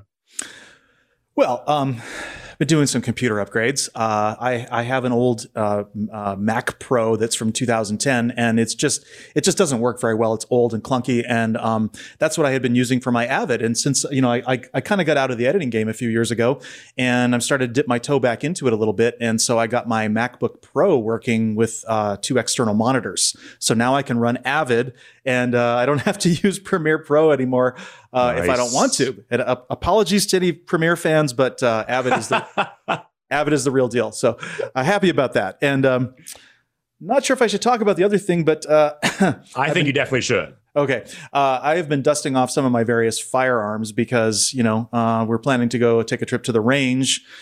It's been a little while, and you know you never know uh, when you might need to to use a weapon. And uh, it, it, really kind of brings to mind, you know, deplorables think they're the only ones in America who have guns and who can defend themselves, and um, that's not true. Uh, the Second Amendment is good for the goose and the gander. You figure out who's who in that analogy. totally, man. I mean, like yeah. we, we sometimes piss off liberals on this show, and I, I, I, you know, look, I, I live in New Jersey, and so it's practically impossible to have a gun here. Um, but I do enjoy shooting guns. I think it's enjoy. I, I really do enjoy it. it, it it's fun. Um, I don't think that it's necessary that everybody walks around with an AR-15, but nevertheless, um, and I think regulation is really, really good. We were just talking about the importance of regulation in the last segment, and uh, right, dangerous activities should be regulated definitely. Um, honestly i'm like uh, you know almost approaching uh, pacifist on this on this point. I mean i was ready about you know five or six years ago to uh, do a video where i was going to cut up all my guns with the chop saw because i was so sick and tired of all these mass shootings that have happened. Yeah. but uh, since then you know things have changed a little bit and uh, in the country. And i don't i feel like i mean i i would welcome the day. I would welcome the day when we pass gun control and i can take my all my guns down to the police station and turn them in. I really would right. Yeah no problem. No problem. I would do it. As long as everybody else is doing it, I'm going to do it. Yeah. And uh, I just feel like at this point, it's it's it's completely it's nuts out there. And it really um, is. You know, I don't I don't think violence is a solution to any problem because there's always someone with a bigger gun. Ain't that the truth? Ain't that the truth? Um, all right. So, okay, just like that, we've checked uh, below the radar, and that was awesome. Next time, we will talk about something else. um, now let's move to the third segment, man. Um, and this is this is going to be a lot of fun because we're going to talk about um, Sam Harris and meditation and spirituality. Uh, spirituality. Um, so mm-hmm. this is what part of what I'm calling radical solutions, right? Because I want to explore a little bit in, in our last you know few minutes of the show. Um, what it means to approach life's problems from like a radical secular perspective, right? Like, how do we handle as individuals existential angst, things that are part of being a human being, right? Depression, anxiety, especially around the Trump era in the election. Um, and so for me, this is where Sam Harris comes in, right? And so, mm-hmm. and Sam Harris has been in the past for me a real, a, a, real hero. And it's now he he has a lot of things that I don't agree with. I've read all his books, but I a lot of things that I don't agree with, especially these days, especially with with respect to race. He's fucking terrible on race. Um, but still, some I you know I've taken away a lot of good things from him, and so it's a complicated relationship. Um, and meditation is one of those things where I grew up doing meditation um, from my mom's side, but then as I got older, I got really sick of it and and away from it because it was sort of this thing where like you know there's so much bat shittery and like it, we grew up with like spiritual bat shittery right? Like you know chakras and essential oils and and crystals and all the kind of baggage and that and yoga. And not look if you want to stretch that's fine. But I mean like but the whole yoga culture and the meditation culture is infuriating. Um, and so I got away from that. But and then and then I I read Waking Up, which is his book on meditation and whatever. And and I and I was like, hold, I was like, wow, there is a secular approach to this, right? That doesn't require, in my view, and I think you probably have a different view, in my view, require that I take uh, that I accept any premises that are that are flawed, fundamentally flawed. So anyway, that's the intro. Sean, I'm going to let you start because I know that you have a lot of things to talk about with this, and then I'll jump in after you've uh, made your first uh, first point. Well, I, am going to say, you know, I'll, we, have we've, we've seen there is a there is a there is a slippery slope. There's and I hate generally hate slippery slope arguments, but there yes, is yes. a there is a path uh, from you know yoga and meditation into conspirituality, as we as oh we saw definitely on our show with Matthew Remski, and of course you know both of us being from a cult background, growing mm-hmm. up in a very in a very uh, highly religious uh, setting, you know, it's left me with a real bad taste in my mouth for anything to do with that. And so, for sure, you know, that's my, my general skepticism uh, for meditation. But I, I I'd love to hear how it worked for you and what you know what you think is is good about it. Well, yeah. So um, that's that's really interesting. So what what happens for me? So uh, a little bit of background, right? Is uh, you know I had a lot of problem with drugs when I was younger, and and so I ended up in uh, in various you know rehabs and self help programs and stuff like that, and a lot of these were religious, and so they became uh, I and um and uh, and I ended up leaving them because I hated them, and uh, and I you know I don't do drugs, um, or at least I don't abuse drugs um, at this point in my life um, or or alcohol.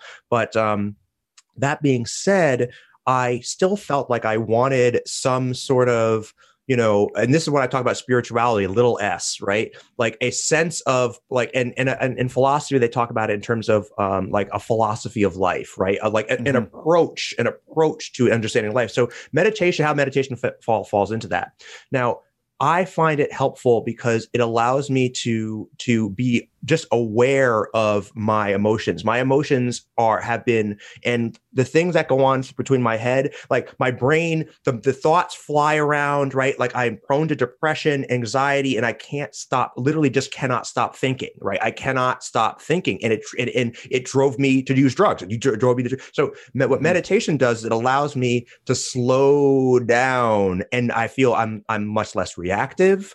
I'm much less, I'm much less, I'm much more, I'm much more introspective and I'm able to get off the emotional the, the emotional roller coaster, the emotional elevator before I flip out and say, you know, um, upset. You know, I, I remember one time I lost it. This is right after the election. I fucking lost it at at, at, at my wife's birthday dinner because some guy said something fucking racist and and bigoted and and I I, I couldn't get off the elevator right like I mean I, I, knew I shouldn't flip out there but like I, I was not in control of my emotions so what meditation does is allows me to to to to, to, to control my emotions and and be calmer. So that is my takeaway. As and I don't know, I don't make any metaphysical claims about it, right? About what mm-hmm. it's like, no metaphysical claims at all. So what, I know you have different approach or different thoughts, but well, I'm let's just say that uh, you know I, you want to start with Sam Harris. Well, well, Sam Harris. first of all, I mean Sam Harris. Yeah, he's he's been a big disappointment to me, and I think that I can take some of his points, particularly. Uh, I think his best work is the the moral landscape. I that think is that, agree. That's that, the best. That, that, that, book, you know, it's it's just it's just kind of open and shut for me. That uh, you know, uh, it's a very good defense of, of, of consequentialism and utilitarianism that we like to talk about, and uh, I, I, think it's very good. I think the End of Faith was excellent as well. Mm-hmm. And um, you know, for me, uh, you know, Sam Harris started to go off the rails. Um, you know, because he found himself on the wrong side of Me Too and uh, mm. and and and racism. And uh, you know, his, his, recent he has a recent podcast uh, where he calls he says it's entitled "The Religion of Anti-Racism." Now, I haven't listened to that podcast, so I don't know what they're talking about. But uh, for, from what I know about Sam Harris. Um, he thinks religion's a bad thing. So if you're going to call anti-racism a religion, that means you disagree with anti-racism. And you disagree particularly, I think, with the obligation that you and I believe people have to become anti-racist as a matter of course. And mm-hmm. I think mm-hmm. that is that is a sort of I think um, I've heard this from a lot of right wingers. They just object to the idea that they have to think about race at all, and uh, they don't think that they should. That they, they think that being anti-racist is racist. They've got it all turned yep. around. You know. Yep. Yeah. And so, yeah. So, one of my biggest qualms with Sam Harris, um, first uh, uh, on the race issue, is an obvious one. And I think that we are going to, so because Sam Harris has been a hero of mine in the past, a fallen hero perhaps, um, you know, I think that I, there are many different I'd like to sort of over time, and I think we'll do this, is come back to Sam Harris and his ideas and and and and and bat them down where necessary and boost them where where it makes sense. Um, but like, but I agree with you. He has gone off the rails, in particular with with race and the Me Too era, and he just sounds like a he sounds like a fucking typical white guy. That's what he sounds like. Yeah. He sounds like a typical white guy who doesn't want to have to take personal responsibility for for for uh, for change, right, and for and for progress. And he magnifies like like oh what a burden it is to have to be an anti-racist. I mean yeah. holy shit you know? Like what are you talking about? Like right all, all, you have to do is just take black people seriously right? Listen to black people and and and, and be and be self-reflective which by the way which is ironic because this is a guy who is look, like touting meditation right? And mm-hmm. and and self-reflection meanwhile like i mean the blind spot that he has is is astonishing it's astonishing the blind spot this is one of my beefs because um, uh, you're not like this, but a lot of people I know who are really into meditation, uh, I find that they are people who have a lot of repressed anger. Mm-hmm. And they mm-hmm. they and and so they make this big pretense and this big show of being all into meditation and peace and everything else and love, and uh, it actually ends up being repressed anger. And um, I saw a guy who came back from a uh, a ten day vipassana retreat where he was you know didn't speak for a long time, and um, we were going out to lunch after that, uh, and he just yelled at somebody on the street for doing something that was like trivial, you know. And I'm like, mm-hmm. wow, that 10 days doesn't seem like it bought you a whole lot.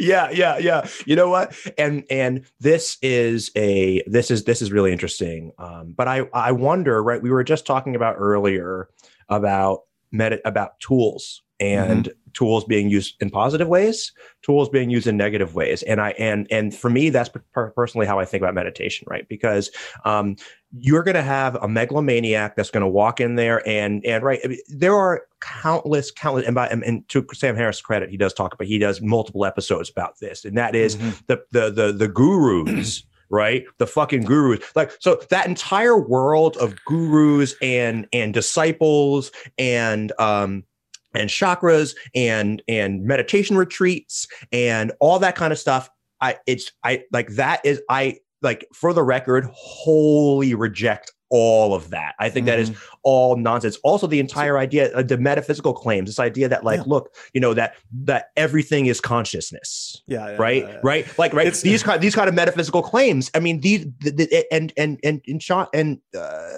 Sam Harris constantly says, "Oh, I'm not making any metaphysical claims." Right before he makes metaphysical claims, right? I got to tell you that that uh, you know reading the Waking Up book was a very very frustrating experience for me because you know I was used to this the the old Sam Harris before he mm-hmm. got into this, and mm-hmm. um, uh, you know you turn he he'd spend one page you know debunking something about religion, and then you flip the page over and he's telling you about what his guru said about meditation, and it was exactly. like it was a bunch of airy fairy shit that yep. made utterly no sense, utterly unsupportable, and you know his ultimate um, he, he's like he's doing the same thing that he uh, accuses religion of doing, and it just it really I lost respect for him. Yeah, I understand. I mean, I've lost a lot of respect for him too, and I find myself to be really torn. I wonder.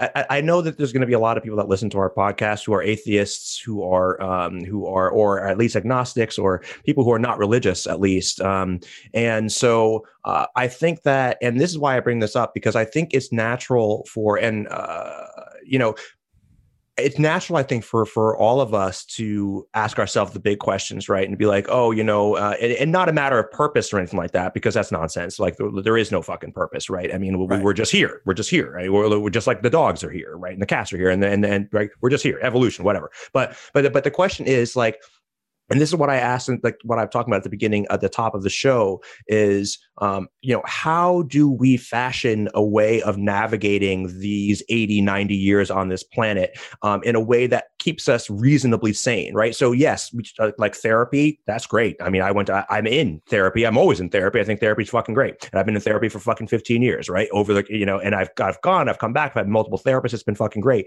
Um, that's really great. Um, you know, pure on, full on hedonism right? Basically, just like, hey, like I enjoy doing this and I'm not going to feel bad about doing that. I'm just going to fucking do it. And I'm going to reject any sort of moral, moral hierarchy um, based on, on, on, on, on bullshit.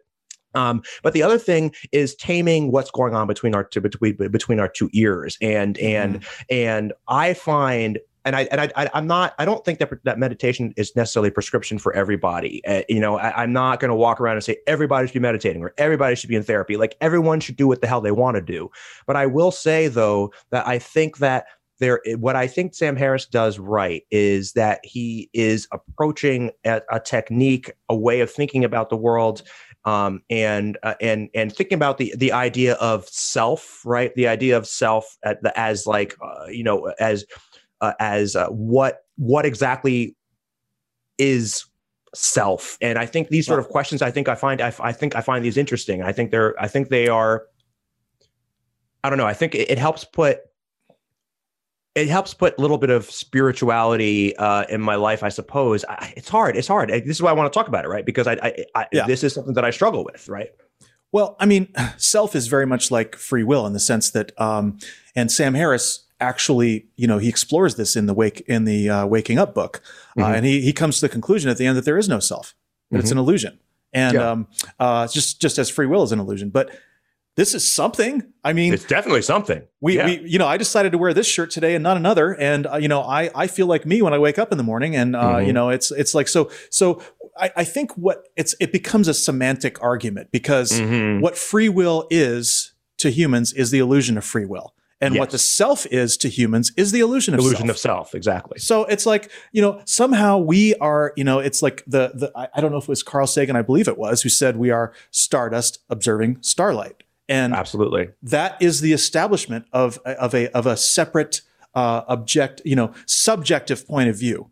Um, the, you know, of the universe. So each one of us becomes a, a, another little subjective point of view that has a self and has an identity and has to has to deal with that for the time that we're alive. And it, it, leads us down all sorts of rabbit holes like you know like this idea that we want to live forever or that we you know the religion religious stuff or whatever. And that and that's that's the problem i have a little bit with with meditation is that mm-hmm. it's so like in order to walk the edge of of of meditating and not getting into airy fairy shit that's like a razor you know? Mm-hmm. you could easily fall to one side or the other into one sort of illusion or another with with meditation. And so that's that's a little bit of a problem i have with it. But aside from the fact that i'm you know I, they, they tell you that it's something that you have to learn to do like like playing an instrument or mm-hmm. or or lifting weights or whatever that it takes practice. And it's like I, it's just i just i don't have the desire. I don't have the the need or the or the or the desire to, to become good enough at it to know whether I like it or not, you know? Yeah, yeah, yeah. No, I think that's valid. I think that's really valid. I think for me, in terms of the value that I get from, um, and this is actually very Sam Harris is,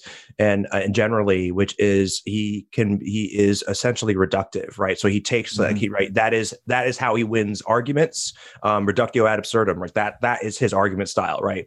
Um, mm-hmm. and he is so he is in general reductive. So and and so like breaking down the the idea of self, the illusion of self, um, you know, as like conceptually, I why do I find that valuable? I find that valuable because in my day to day life, I have um, what I have struggled with in my life is is uh, is things like self doubt, and and basically like having a nagging voice telling me that there's there's something wrong with me um, or that I'm I'm I am you know I am to blame for X Y and Z or or whatever and so when I'm able to deconstruct the idea of self and I and that is I think I'm able to sort of divorce myself I like when I'm able to think of myself as not a self mm-hmm. I'm able to then not be identified with that shitty feeling that I'm oh. dealing with, right? You see what I'm saying? So I'm able to sort of and and look, I'm not saying necessarily that you have to meditate to get there, right? Mm-hmm. But I think like the concept, the idea, being able to say like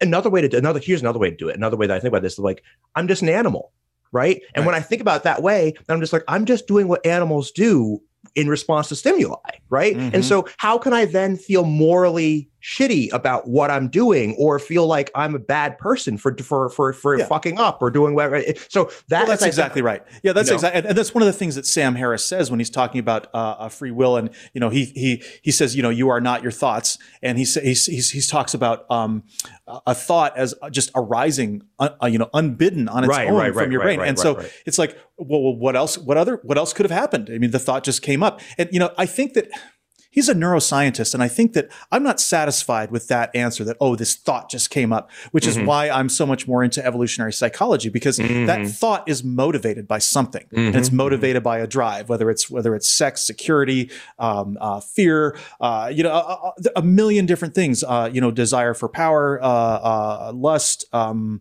you know um, anything there's a, there's a whole bunch of motivations that we can ascribe to you know to maslow to to mm-hmm. to all these evolutionary mm-hmm. hierarchies of, of things that we want social social uh, proof and social um, you know, climbing is is something mm-hmm. that motivates a lot of things. So when you have a thought about something or someone, it's going to be related to that, and that is that is how I put those thoughts in context. And the other thing that I do is, um, and maybe this is a sort of a meditation, but you know, this is mm. something I learned from a therapist who's a Jungian, and you mm. know, Carl Jung is like very religious and you know, kind of out there. And I haven't done a lot of reading of Jung, but one of his techniques that is, I think, important is the ability to see yourself as a collection of different characters. So when mm. you have a voice that is sitting there, you know, yelling at you in your head that you're like a bad person or that you're a failure or that you fucked up or whatever the thing is, that's a separate character. That's not you. Mm-hmm. You are the king. Like uh, you're sitting at the head of the table, and these other other characters are over there, you know, arguing amongst each other. You know, should I do this? Should I not do this? You know, am I going to do the good thing or am I going to do the bad thing, the convenient thing, the the the expedient thing? You know, and and these conversations are taking place in your brain all the time between different regions of your brain that could be potentially separately conscious. And this also has to do with um, potentially multiple personalities, people who, because these characters, like they can switch seats. Like you got that guy who's, who's your, your inner critic. And all of a sudden now he's sitting at the, at the head of the table and driving the train. And that's when you go into depression. Sure. Uh, or, or sure. self doubt. And so that's kind of t- that's the framework of how I deal with it. And I, I, work with a therapist. I've been in continuous therapy as well, and I, I wouldn't mm-hmm. trade it for the world. And I'm yep, lucky yep. enough to have a therapist who I've been with for like seven years. Oh, that's so, amazing. Yeah. So that's I, that's, that's what I do is I, I, sort of analyze myself from that perspective, along with my uh, with the help of my therapist. That's really fascinating. And so th- to, to sort of pull it all together, uh, because because it sounds to me, and I'm not trying to, uh, you know, I, I I hate splitting the baby, but like, but it, it seems, you know, it seems to me, right, that we are thinking about this.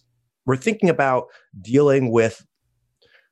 We are trying to deal with life right? Um, and the challenges of being a human being, right? That are just inherent to being a human being. We get better at it, right? As we get older, ideally, um, most people, a lot of people don't, but you know, uh, people like you and I who care about self growth and who care about becoming better people and who think we were talking about earlier about people like Sam Harris, for example, doesn't think it's his responsibility to be anti-racist, right? We don't actually know. We haven't listened to the episode. We haven't listened to his podcast. we haven't listened to his we podcast, pretty but we, much- can- we, but we can we can get an idea of what he what the gist is. And the idea, Mhm. the point is that like you know, you and I both see that we and and obviously you could disagree with me, but I think that you and I both agree that we owe it to ourselves, we owe it to the people that that we care about that are in our lives to become better people, to get better at living, right, and to resolve those sort of the sort of some of these conflicts and sort of navigate these problems. And so I think what you were talking about in terms of the personalities and what I'm talking about in terms of sort of the deconstruction um, element that I find valuable in meditation, um, it sounds like we're getting we're we're we're we're, we're aiming toward that same yeah, we'd toward be the same approaching it from different angles. different I- ideas Yeah. and different angles. And and Mhm. frankly, I'm gonna try. You know, that's actually really useful for me because um, that's something that I think that I can. Uh, that concept I think is a good concept. You know, and you look for people like you and I were intellectual people, and so concepts work for us, right? You know, like uh, you know, they can like guiding principles and guiding concepts can really work for us. Uh, it might not work for everybody, but um, but I do think it's a good conversation to be having. You know. if somebody could, you know, if there was an easy way to just um, put yourself into a meditative state where you could not, where you could think about nothing, I mean, I'll take that. I'll take that right now. But it's it's not it's not like that. Unfortunately, No, it's no, very the hu- difficult. it's really hard. The brain, the human brain is constantly buffeting you, right? And so, Yeah. I mean, yeah, and like, yeah, so, and that is the natural state of the human brain, right? Is is jumping from topic to topic, right? Like that is just the natural human brain, right? Yeah. And so, um, I, for me, it's just a question of learning to live with that, um, in a Mhm. way, and, and, and because uh, I have not. And and and look, I, growing up in a cult is growing up in a cult, and you know I think the idea of learning of how I learned to address these issues was probably not very healthy, right? And Mhm. you know what I'm saying? Like, pray about Well, it. a lot of repression. A lot of repression. Exactly. Put, push that stuff down in your, you know, electronic belt, the astral Yeah. plane. Get it away. Electronic belt. I forgot about the electronic belt. Complete craziness. yeah.